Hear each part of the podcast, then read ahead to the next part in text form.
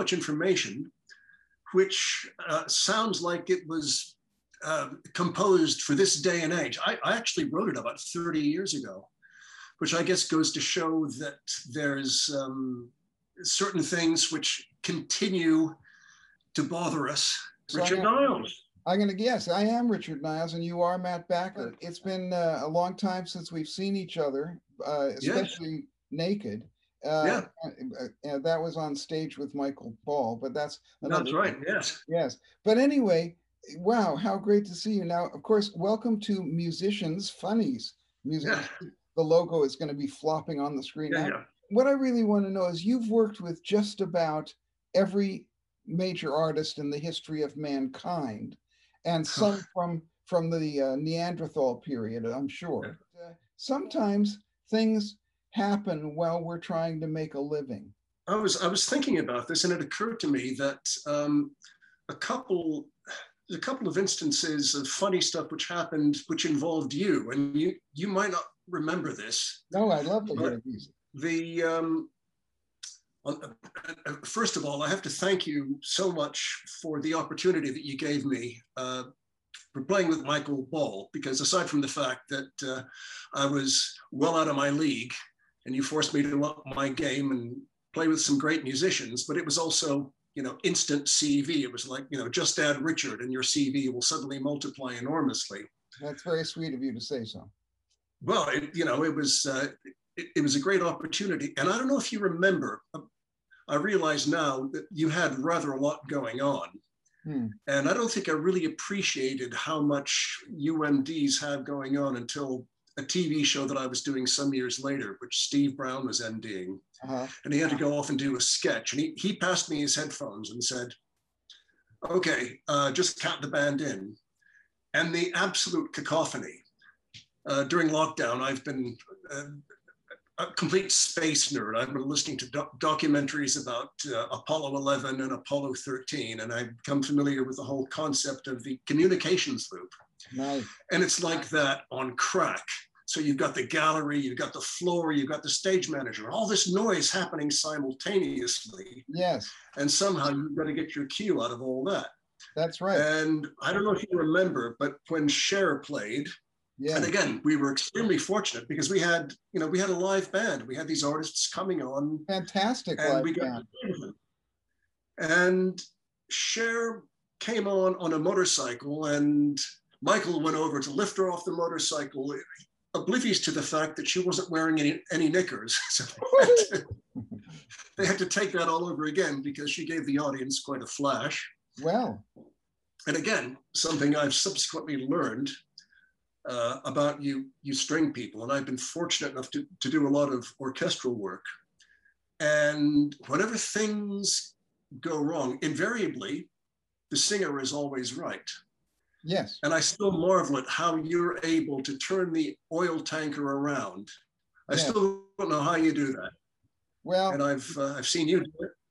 yeah, I, the singer is always right, and especially when they're wrong. James Brown, bless his heart, you did this beautiful arrangement of uh, "It's a Man's World," Yes, yes, I love that. and his his his MD was was conducting it. And you know, he thought, "Oh, great, I got a string orchestra," and of course, James was doing what James does, which is his thing. And if you've got a small band, you know, even a sort of largish small band like his, they're all used to following his cues. Right. And I remember listening to, uh, there's a great version of This Is Hip on, I think it's um, The Healer, the Grammy winning John Lee Hooker thing, and uh, Little Village, as was Ry Cooder, Jim Keltner, John Hiatt and um, Nick Lowe. They're the band. They do this great version of This Is Hip, and they're all totally in tune with him. Yeah. And they change whenever he decides to change. And it's, Yeah. you know, just just that that momentary thing Mhm. and it's very difficult to do when you got an orchestra. So, Yes. congratulations, heartfelt thanks, and I still don't know how you do it. Well, let, let me give you a little hint on how I did that. Uh, Yeah. Knowing what James Brown was like, Yeah, I went over to the string section guys, and of course, Gavin Wright was leading, and that made everything easy because he was a genius. It's Yeah. probably still is. And I said to them, look, I'm not conducting this because politically I wasn't allowed to. We had to use Yeah. James Brown's yeah, uh, MD, whose name was Sweets. So, Yeah. so, and and and he, b- he was a lovely guy, but but conducted as if he was dancing the boogaloo. So there was Yeah. no actual sensible kind of cueing of the. So I said, look, man, you guys have got to understand that James Brown could change anything at any time. So when you see letter B, letter B could go on for the written number of bars, but it could also go on twice as long or three times as long. It depends on James Brown. So Yeah. so if you know, you've got to be ignore the guy who's dancing over here because really he's not going to tell you anything. Look at James Brown all the time. I said he's the conductor. And so be prepared to change when he wants things to go on or he wants sections to, you know, rock out or something. Just keep going around that section. And I I told them beforehand, and which is why they did that. And when it got to uh what did we do? We the other song we did was uh I got you, right? I got yeah, yeah, And that one went on and on, you Yeah. know, for for ages. And and Yeah. and so everybody was everybody was hip to the fact that yeah, and unfortunately I wasn't allowed to be on stage, which is a great yeah. sorrow to me because I, you know, it was James Brown. But Yeah. uh, but still it was great to do the do the charts and also to talk to to James Brown, which was which I found tremendously fun. Yeah, I, I, I thought he was a he was a sweetheart, and we saw him in his uh, we saw him in his curlers, Yes? and I subsequently learned that um, my cousin lives in Augusta, and I think prior to the time that we did the show, he'd had the uh, the famous police chase. Right. According to my cousin, um, you know, he's a he's he's a local treasure, and the local police force always looked out for him. And on this occasion, uh, the story was he'd been to the dentist and he'd necked a whole bunch of painkillers and sort of sent him to Lally. You know, maybe he went off on one. In any case, the uh, the police were used to dealing with this, but he suddenly got extremely paranoid and hit the accelerator and started heading towards the county line. And so it was the Augusta police who were trying to shoot out his tires, trying to prevent him from crossing the county line because they knew that once he crossed the county line, he was going to get arrested. um, that whole thing of, of, of being prepared for the unexpected Indeed. ooh, 25 years ago, and you can still see footage of my younger self uh, at the BBC doing later with Steve Earle and Emmylou Harris. And originally, I'd been hired uh, along with Marcus Cliff. I don't know if you know Marcus, great bass player. Yeah, yeah. Um, and uh, he played with Mark Knopfler and uh, lo- loads of people. We did lots of television together as well. And we were doing this thing, and- and it was your proper, proper unplugged. You know, nothing plugged in at all. He had his upright bass. I had my dobro. We had mics in front of him. Steve had his old Gibson, and that was it. That was so. We, we did one of the tracks that we'd we'd rehearsed. Although the rehearsal consisted of Steve mainly saying, I hate rehearsing and telling stories about how he used to score drugs in the old White City estate. Yeah. And then Mark Cooper, um, who's only recently stepped down as gatekeeper at the, uh, at the BBC, had the bright idea of not doing the second song that we'd rehearsed, but Emmylou Harris was on, and she was promoting her Wrecking Ball album, which Daniel Lanois produced. Uh, it's a great album and she was doing it with with his trio. So it was uh, Brian and Brady Blade and Daniel on guitar and, and Emmylou. And it was really, you know, it was really raw and funky and cool. Nice. But she had a song on her album called Goodbye, which was a Steve song. And Steve also had the same song on the album that he was promoting. So Mark Cooper says, Hey, why don't you guys do that song? Okay, says Steve. Great. Okay, here we go. Five, four, three, two. So they, they start counting down. So uh, it was Marcus, myself, Steve, Emmylou, and Daniel. So Daniel's got this really cool Firebird 7, and he's going through a little early 50s Fender Deluxe, and it's turned down to like about one, but it still sounds cool. And he's doing his wibbly thing, and he's got his duster coat, and he's got his big hat. And I was, I thought, well, I don't know what's going on, but um, you know, hey, I just have to play dobro licks. So I just, you know, I just listen to the one and then I, I, I follow that. So that's okay. And I still to this day don't know how Marcus did it. But you know, it's okay if you're playing guitar licks. But during uh, during lockdown, I've had to do a lot of sessions on bass because I'm the best bass player in my price range. Oh yeah. Um, and you got to be on the one, you know, oh yeah. you got to hit the right chord on the one. And to this day, I still don't know how he did it because he was set behind Steve and he couldn't even see his hands, Right. but, but he got it. So I'm still thinking, well, this is sounding great. And here I am with uh, legendary Grammy and Oscar winning producer Daniel Lanois. So I'm feeling happy and comfortable. And Daniel's looking really cool. And suddenly he turns around with his back to the camera and he looks at me and he says, What's the next chord? Wow. Emmy and Steve looked really intense, and it still gets shown. I still get paid for it, and, and I'm, I'm actually very proud of it because it's one of those wonderful musical moments which just happened.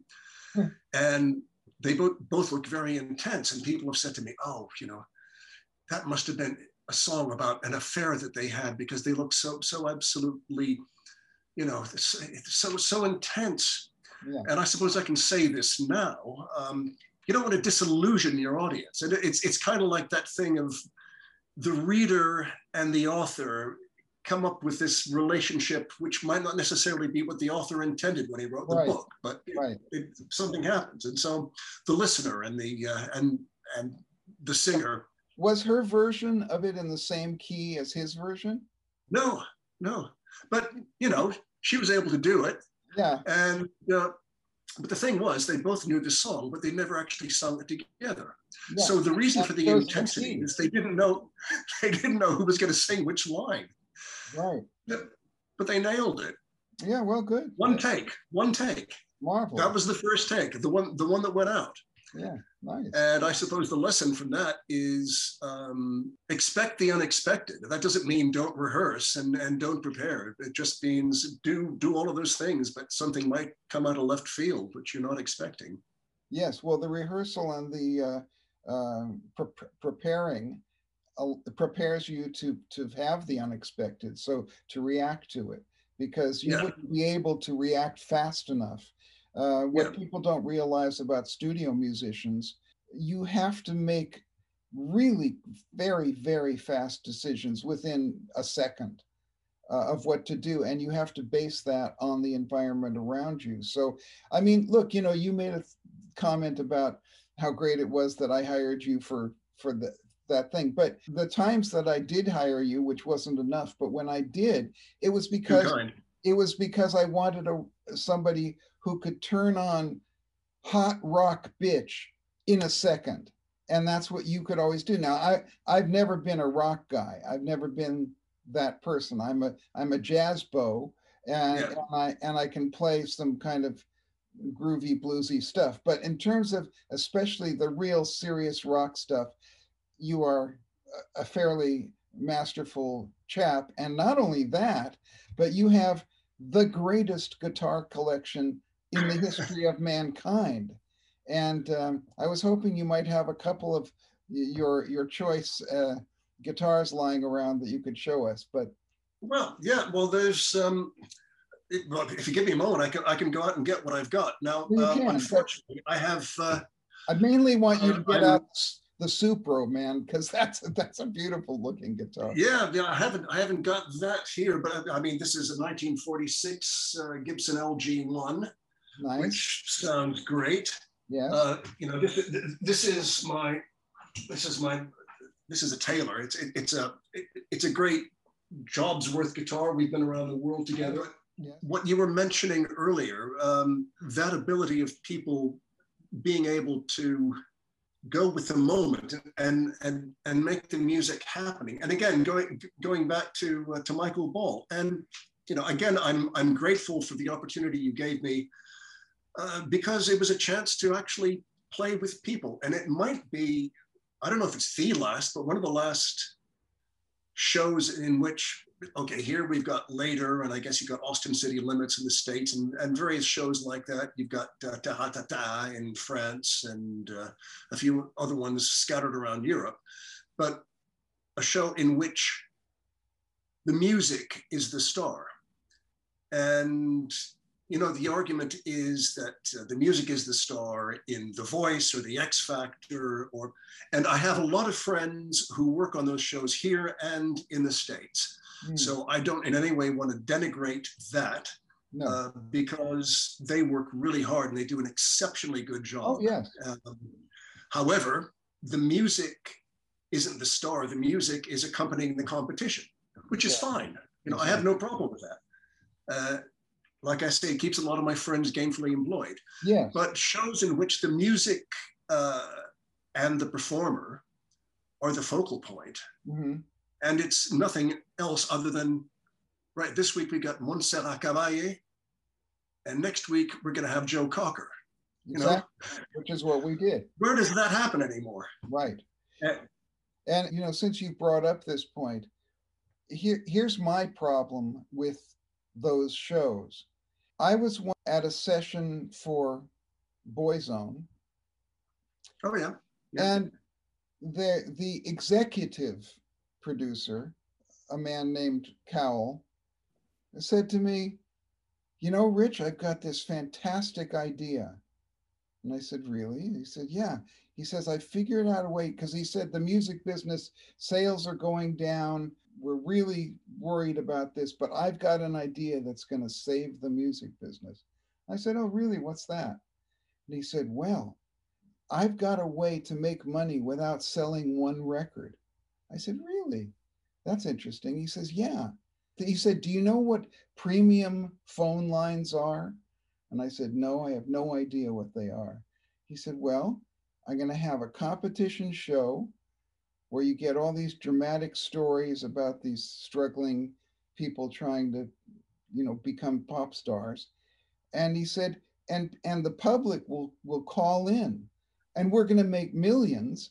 And it doesn't matter if that if the person who wins the show is successful or not, because we've already made the millions and so it's and it's completely great and not only that the record companies who support it will will give us the money to make it and and it's all it's all taken care of because they will will get to release the records of the artists who win the competition whether they sell a record or not and he said it's genius it's going to save Yeah. the music business and okay well from a financial and business point of view he was right but I totally get your concept about, you know, it's putting a lot of musicians to work.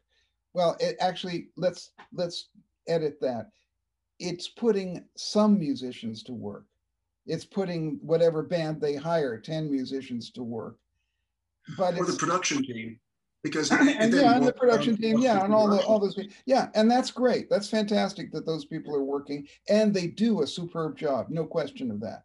But the problem is, is that for me, and I know this isn't exactly uh, musician's funny kind of comment, but I, I feel the need to become slightly serious about it in saying, I think what it does, what it has done to the public is it gives the impression that musicians are meant to be judged on a scale of one to 10 and, and votes, and, and it's some kind of competition. Whereas you and I know that music is only a competition in terms of yes, you want to be as good as you can be, and you're really only competing with yourself because it's you who feels like crap if you play badly, not anybody else. But but I but I think that it creates the impression in in the eyes of the public that music is not of value because it's something that you can sit in judgment of as if you know everything. And and as we all know, opinions are like as we all know, Yes. thing which I'm not going to say on Radio Richard, everyone's Yeah. got one. And Yeah. you know, opinions actually the only opinion that matters is your own artistic opinion. And you know, if you're constantly the approval that you should be seeking is yourself, uh, uh, you know, and I know how how hard you work at the thing that you do because you are the guy who can recreate any of those blues, rock, country sounds instantly. And you know just how to do it, and you have just the instrument to do it with. And that's, you know, that's a lot of work. And and uh, I don't think it helps the these shows help people appreciate how much work goes into this and that artists should be respected, not judged. So that's that's me, that's my rant over with now.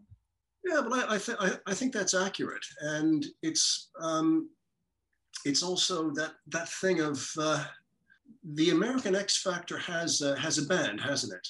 Or at least it used to. I guess so. I, All of the shows, all of the shows here, um, everything is pre-recorded. Everybody does it do- does it in a studio, and then the artist comes out and they do their thing, and they're and they're you know they're they're singing to track yeah, and that the kind of interaction um, on one of the rare occasions when there was a bit of freedom and I got out, went out with, uh, with a few of my colleagues and we got together and we were just sitting around, just catching up with each other. What everybody was saying was, well, first of all, when they finally got a chance to actually play with other people for the first time in ages, they played a song with other people and then said, oh my God, that was exhausting. Do I have to do another one?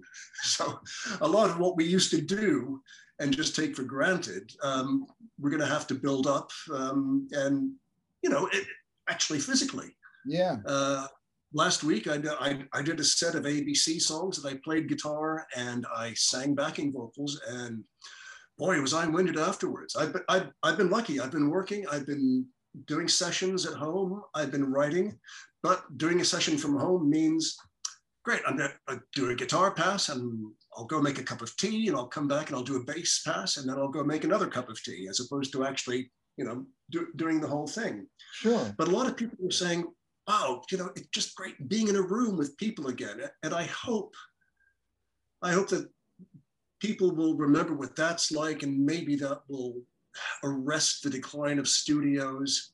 And that thing that you were talking about, which was uh, starting to be lost, you, you know, where you said you have to make decisions in an instant because you're in, in a room with other people and an artist, and the decision that you make then decides how it's going to go. Sure. Uh, a number of I'm- lucky I work with, I know a, lot of name producers, and there's one well-known rock producer, you know, I, I, I won't mention his name, but uh, he- he's, he's mixed the Foo Fighters. And so he gets a lot of work mixing rock bands. And I pop into his studio to say hi one day, and he said, you know, look at this. I've managed to take this track and I've reduced it to 120 tracks. Now this is this is a rock band, so the label sent him a rock band, and it's, supposed to sound like two guitars, bass, drums. Yeah, simple rock. Yeah, you know, great, raw, straightforward. And he said, okay, here we have overhead left, overhead right, mics on all of the cymbals, Yes. snare mic, snare mic beneath the snare, Yes. amp, guitar amp, guitar amp one, guitar amp two, close mic, distant mic, Yes. And all uh, and what it boils down to is exactly what what George Martin used to say. He said, if you bring up the backing tracks of Sergeant Pepper individually, and you don't mix them, it sounds pretty much like Sergeant Pepper because they had to make decisions at the time. Correct. And you know, I, am lucky enough to know Giles. He's played me some stuff. He sent me stuff. You know, when, when he was making Love. Uh, so the things that he was just sort of mangling and and and, and right. convoluting. Right. And he actually had to work really hard because a lot of the uh, a lot of the stems they were an entire rhythm section and piano and and, and vocals. There wasn't Sure, an awful lot absolutely. Absolutely. I talk about this a lot uh, with with various people, and I was I was doing a uh, an interview about engineers and how important they are, and I'm very excited that I'm going to be very soon doing an uh, interview with Shel Talmy, who Oh, cool. who of course Yeah. revolutionized, I think, rock production Yeah. single-handedly with the Who and the Kinks. Yeah. But we are in a world where people don't understand how great it is to have an ensemble playing and performing together. Now, that would go for, I mean, the Who records and the Kinks records had a couple of overdubs here and there, but they were done Yeah. live. And Yeah. and mean, the Rolling Stones records and all those great records that we all love.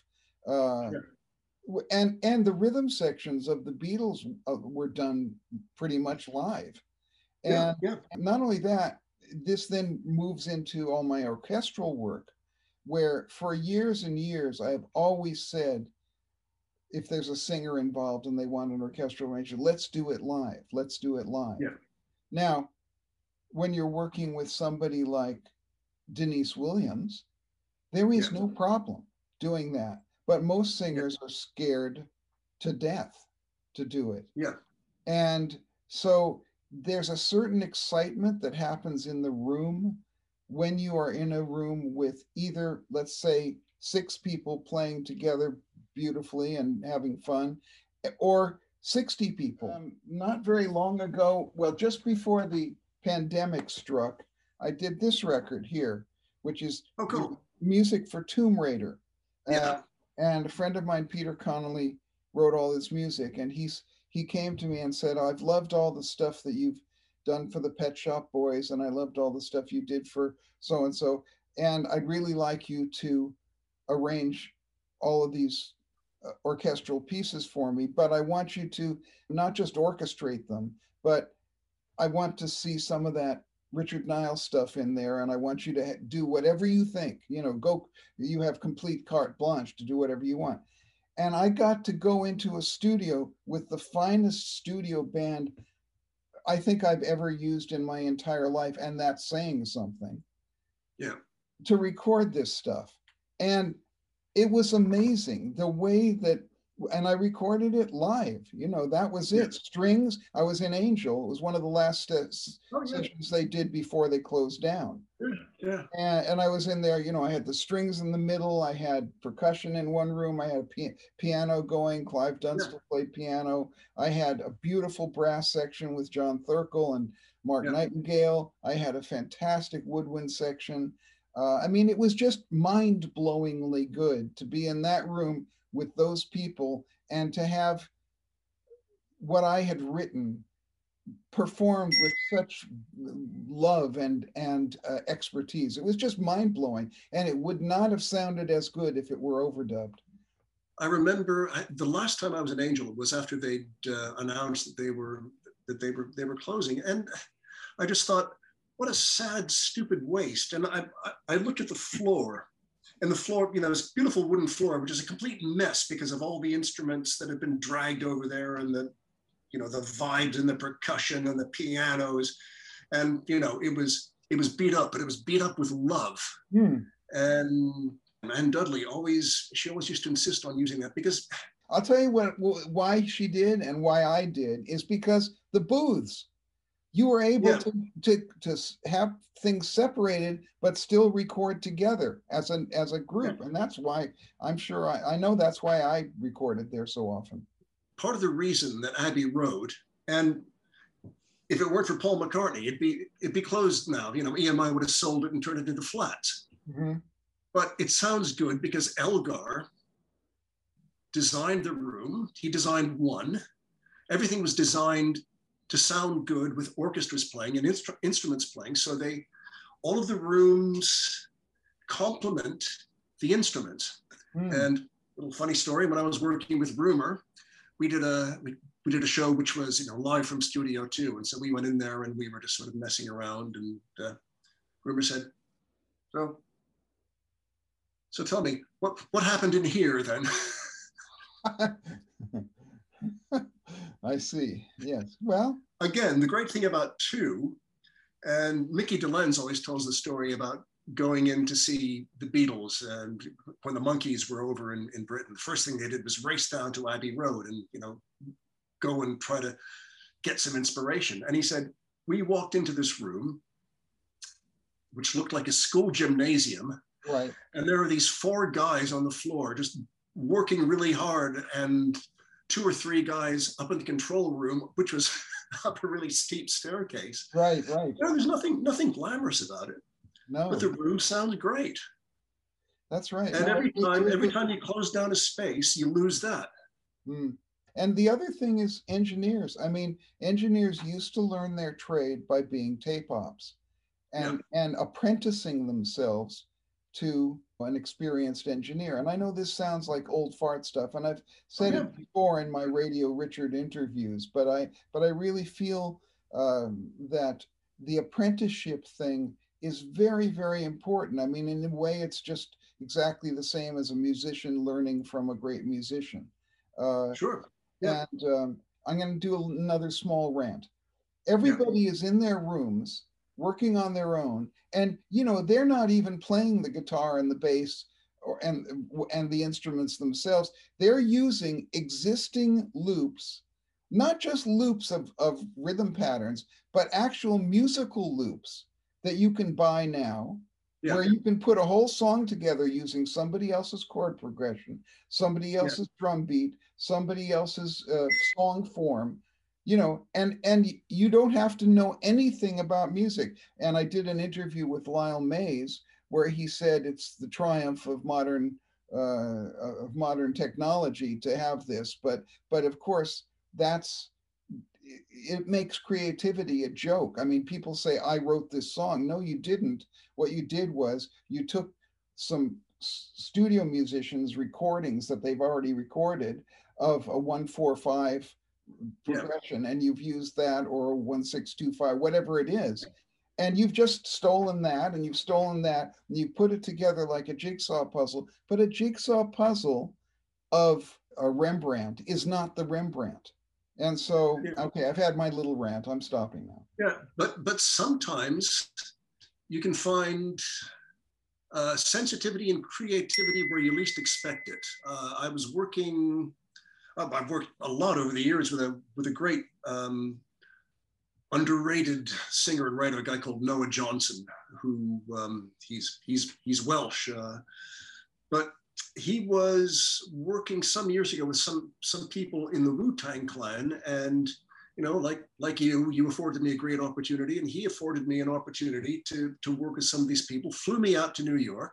We'd go out to their studio, which was in deepest dark darkest Brooklyn every day, and they'd send a limousine for me to take me take me down into the hood because you know they, they were worried about me. You know, they, they, they wanted me to be safe. Yeah. And there was this house that they all had, which had different production suites. Now, first of all, I got Choco, who is uh, the Wu's main DJ. Anybody who says that you know DJs just sort of cut up other people's records, a real proper DJ. Choco's mother, uh, well, he, he's actually trained as a clarinet player, his mother was actually in the film of Little Shop of Horrors and was also uh, a classically trained musician. So what he doesn't know about music isn't worth knowing. He's extremely sensitive and extremely talented. Right. And what they wanted me for was to um, provide some acoustic guitar over over what they were doing with Noah. And so I wandered in there with this thing With that thing. and some of the older guys said to some of the younger guys, okay, stop what you're doing, come downstairs, and I want you to check this out. So I was just doing acoustic overdubs, which I've done all my life. Yes. And you could have heard a pin drop because all Right. these people just watching what I was doing, listening to what I was doing. The engineer turned to his son, who was so see, that's how that happens. You don't Yeah. get it from a loop. Right. Exactly. Exactly. and they all and, you know they all they all they all went away and you know so, sort of sort of beaming and uh, follow on from that story at the time i remember we we were rehearsing an sir and i was being put up at uh, at the royalton which was i think what's that 44th street so sir in new york what's that 22nd 23rd it was a nice day and we decided to go up to the royalton so i was there with the, you know this posse and they immediately you know there, there was no question that they were going to try to hire some cabs because no cabs were going to stop for a bunch of black people particularly those who looked you know done up in all the gear. I mean they, they were complete sweethearts and they, they had you know all, all the bling and everything else. But it was a nice day for a walk. And so we were we were we were walking up the road and um, Prodigal Sunn turned to me and, and said hey you know why all these people are staring at you? And I said, oh are people staring at me? I had no you know i was completely oblivious to this. I was just enjoying walking through new york on a sunny day. Right. I said, oh, yeah. He says, they're, they're thinking, who is this guy? He must be really famous to have all those bodyguards. yeah. Yeah. And I mean, you know, that, that's absolutely damning, but uh, uh, that was true. And the thing that it makes me think is that, of course, they were actually looking at them, not looking at you, because uh, I, I uh, Rupert Holmes told me a fantastic story about when he was first working with Barbra Streisand, and they went out to dinner together, and uh, as soon as they walked into the restaurant. Every waiter in the place came, came running over and can I help you? And let me take your coat and to do this and and and uh, get, or, organizing her seat and and asking you know everything that she wanted. And and they were always all over the table. And uh, rupert holmes slightly sarcastically said uh, oh the the service is really good here it must be my jacket and and barbra streisand looked over at him and said oh it is a nice jacket yes and went on with her meal she didn't get the joke yeah, that it was Yeah. that because it happened so often to her, it was nothing. Well, Matt, I can't believe you don't have any ABC stories. Come on. well, yeah. Well, there's uh, there was one which comes to mind. We did the uh, the Universal Amphitheater, and the bus was parked up and do- doodling at like five in the morning. I forget. I, I think we were driving to Vegas or somewhere like that, and uh, so you know, we had we had some time off. We had a day off the following day, and so we went out, and uh, a few of us. I- I don't know if you know Lily Gonzalez, but Lily decided that she was going to have an evening on the tequila, and she was going to uh, drag me into the tequila, and I was, uh, I was a willing victim. I haven't had a drink for a while now, but uh, in those days I did. Yes. And uh, as I know that you've never partaken, but tequila has this funny way of making you think that everything's fine until you get up and you start to try to walk, and uh, your appendages don't work anymore. And so uh, we got up and left the bar and then went back to the bus, which was parked in the lot at Universal. You could look down into the lot, and the set for uh, Desperate Housewives. So uh, Desperate Housewives was still being filmed uh, at the time. So uh, th- this must be what ten years ago. I, you know, I, Uh, I yeah, don't know. really. I thought, in, in, you know, I thought, hmm, I think I'll pop down there and have a look at uh, Desperate Housewives being filmed. Okay, so fortunately, I had my laminate with me because the uh, rookie mistake is to leave your laminate on, on the bus, and then everybody thinks that you're on the bus, and then the bus leaves without you. I had my laminate, but the other rookie mistake that I made was um, to leave my phone on the bus. Now, when you and I toured, there were no mobile phones. Exactly, So, exactly. Think about that. If we missed the bus, we missed the bus, and that was that. And I did often. so I thought, great. Well, I'll go down and I'll, and I'll I'll watch it being filmed, and then so I went down there because I had a limit on security, didn't give me any grief. Uh, okay, I better go back to the bus. You know, there- there was still a couple of hours before the bus was due to leave, and I could see the bus up the hill, but I realized the trip down was much harder than the trip back up. I didn't have a flashlight. I didn't have anything. I thought, how the hell am I going to get back to that bus? And so I threw myself on the mercy of the security guards. And I said, I don't know how to get back to my bus, so uh, I think you're going to have to take me in. I I can't phone the tour manager because I left my phone on the bus, and so you're going to have to somehow find a way to reach the tour manager. so they took me into the uh, into the police station at uh, at Universal while while they got in touch with the tour manager, and the tour manager thought he was going to have to scrape me up off the floor, and thought you know I might have gotten into some kind of trouble, but it was Yeah. just no. I left my phone on the bus.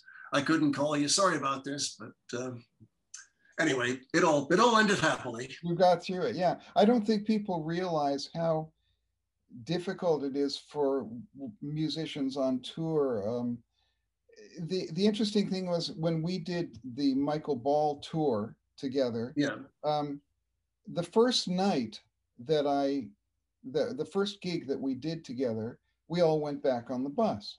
The next morning, I was called in by the manager.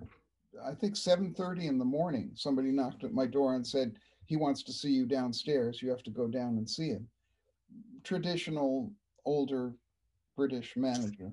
Oh yes, yes. I, God, Yes, trying to yeah, I remember his can't remember. Anyway, I went downstairs. I met him in the, you know, coffee room uh, of the hotel, and he said, "We are furious with you." And I said, "Well, why?"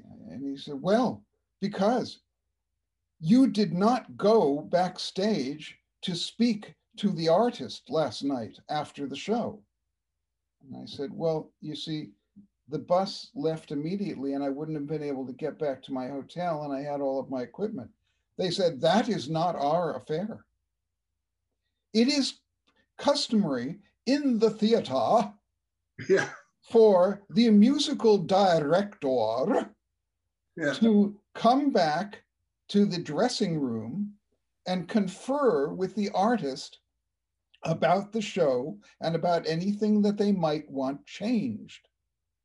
And I, I said, well, yes, but how am I going to do that? I, I the bus leaves very quickly and I have to get my stuff. They said, that is not our problem. That is your problem. He said. yeah. I said, I see. So what happened was for the following, there were, I think there were 18 dates of that tour. And for the following 17 nights, I had to get a taxi back to the hotel because I had to go backstage. And then it would have been okay if I could have just seen Michael and said, you know, how was the show? Oh, it was great. Or, you know, let's let's think about what we're going to do in song number three or whatever. Oh no. So I went back backstage every night and there was a party going on around here, Yeah, celebration to last throughout the year. I mean, it was, Yeah. if you don't mind the quote.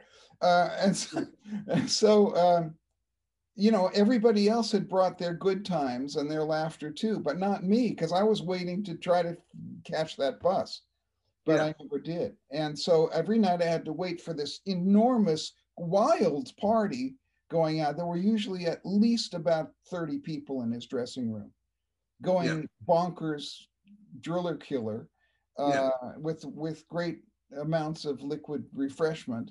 Yeah. And and then after I'd waited an hour and a half or two hours for this party to be over, then I would get that moment when I said, um, Michael, can we talk now? He said, Yeah. How was the show? Oh, great, wonderful, marvelous, dear, marvelous. And that was it every Yeah. single night. So people don't realize how tough it is to be on a tour. Well, especially for, for, for someone in, in, in your position, um, you know, having ha- having done a lot of uh, a lot of stuff with our mutual friend Steve Brown over the years, uh, and and and Jess as well, Jess Bailey, um, Sure, yeah. wonderful musicians and people and musical directors. Yeah. Um, you know, particularly when we were on when Steve and I were on tour with uh, with Coogan, with Steve Coogan, Right. and that was you know that was an amazing tour, and it took up the best part of a year. And I, you know, we we we, we would roll into town and take over a theater for three weeks or longer. And I I, I remember being in uh, being in Manchester.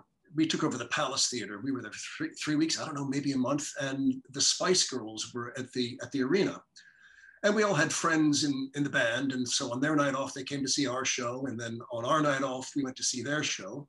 Right. And I was there the night that uh, Posh pulled Bex, and it was very much a case of Victoria pulling David Beckham. it was quite obvious. I see. And everybody in the band who were football fans Ooh, that's David Beckham over there. And, and you know, um, Mal Maddock, uh, rest his soul. Yeah. Bless him. You know, he was, he, you know, he, he was sort of, you know, he was always a great observer of people. He was observing the situation. And I was completely, it was completely wasted on me. You know, I had no idea who David Beckham was. I didn't have any, I wasn't remotely interested in Manchester United. Oh, what was going on. But I was there for that historic moment. But yeah. going back to what you were saying, what what Steve used to have to do was to go and and and deal with um, with Steve, and also you know we had we had Simon Pegg and Julia Davis on the tour with us, who've now become multi mega mega stars. Yes. And it could be argued that the music was never, it wasn't just an addendum, but it all had to tie in with, with the drama. Yes. And at this particular time, you know, Steve, Steve had a reputation for being uh, a bit of a, uh, Coogan, that is not, yes. not yes. Brown, Yes. Yes. for, for, for, being a bit of a wild guy. Yes. Um, and again, he, you know, that's that's all gone. He's he's he's now squeaky clean. But he was always extremely focused, very hardworking. I had some good times with um, the, the slightly wilder guy on nights off. But you know, when when there was work to be done, there was work to be done. Yes. yes. And he was focused, and Steve Brown was focused. But you know, Steve had to be able to talk to, to Coogan and make sure that the timings were right on the dramatic bits. And of course, Steve Right. Brown has this great dramatic sense, and then and then relay the information to us. Yes. Uh, you know, at which point we were relaxing in the bar. No relaxing in the bar for Steve Brown. Thank you very much. No, no, no. because also at the same time he was doing Lenny Henry's TV show, so he was doing Wow. parts for that. Yeah. So No, no, you it's- know, it's very tough very hard work for you guys. Yes, it is indeed. It's a it's a job of masterful di- diplomacy and not getting much sleep because you're always having to work when everybody else is relaxing. I'm so glad that we get this chance to kind of show people a little bit of the behind the scenes of what's actually going on. What song are you going to do for us now? Okay, well, this is a song that I wrote fairly recently. I co-wrote it with uh, somebody I, be- I believe you know, Susie Webb, who uh, was uh, a neighbor of yours, and she sung with everybody, you know, Queen, The Who, you name it. And we were collaborating on songs, and this just kind of occurred to us, and we knocked it together very quickly of an afternoon. And it's based on a true story. Uh, it's called The Dictator's Daughter. And I have a number of friends, I won't mention their names, but uh, they discovered that their putative fathers in law were not necessarily the uh, businessmen from another country that they purported to be, but had some kind of rather dodgy background. So, anyway, this song is called The Dictator's Daughter.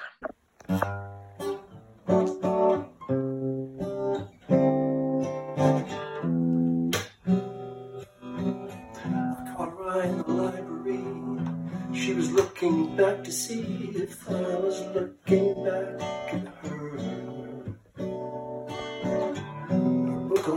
mythology. When her gaze returned to me, I felt my senses start to stir. I didn't know just who she was, with furies on her side. I thought they had her in their claws, and now I'm terrified cause I'm in love with the dictator's daughter. I fell into her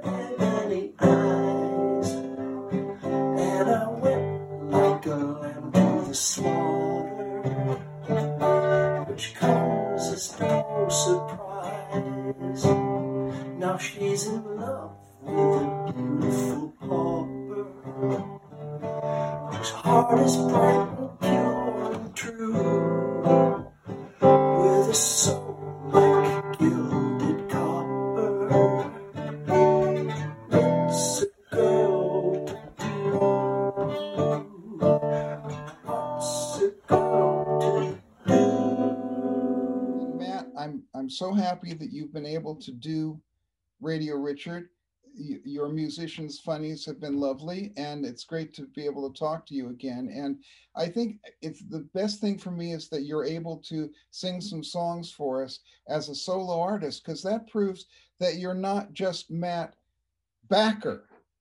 Wh- wh- What's it called? Uh, nominative determinism. Yes. Yes, yes, exactly. I, well, I was stretching on that joke, but I Yeah. hope it worked. Yeah. All right. Well, okay. Thanks, Matt, and la- lay it on us. Hi, I'm Richard Niles here to tell you about my podcast and my YouTube channel, Radio Richard. Now, the best things in life are free, people say, but are they really? I mean, the internet, for instance, you're paying for the service. Now, exercise, everybody says exercise is free. Well, no, you're paying with your sweat. But subscribing to Radio Richard is absolutely free. It costs you nothing. Not only that, we actually pay you with thought provoking interviews and performances with amazing award winning artists. Where else can you get my interviews with the greatest producers in music history? People like 80s innovator Trevor Horn, Arif Mardin, from Aretha Franklin to Chaka Khan, Shel Talmy, producer of the brilliant sound of The Who and the Kinks, and Jerry Wexler, the man who was a co founder of Atlantic Records and produced some of the greatest hits in history. So go ahead, please like, share, and subscribe.